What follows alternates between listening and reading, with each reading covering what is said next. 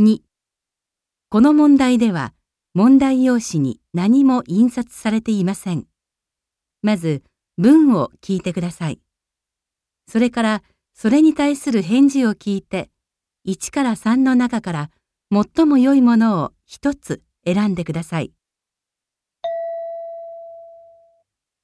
1番、今の話聞かなかったことにして。1、はい、ちゃんと聞きました。 2、じゃあ、誰にも言わないよ。 3え知らなかったんですか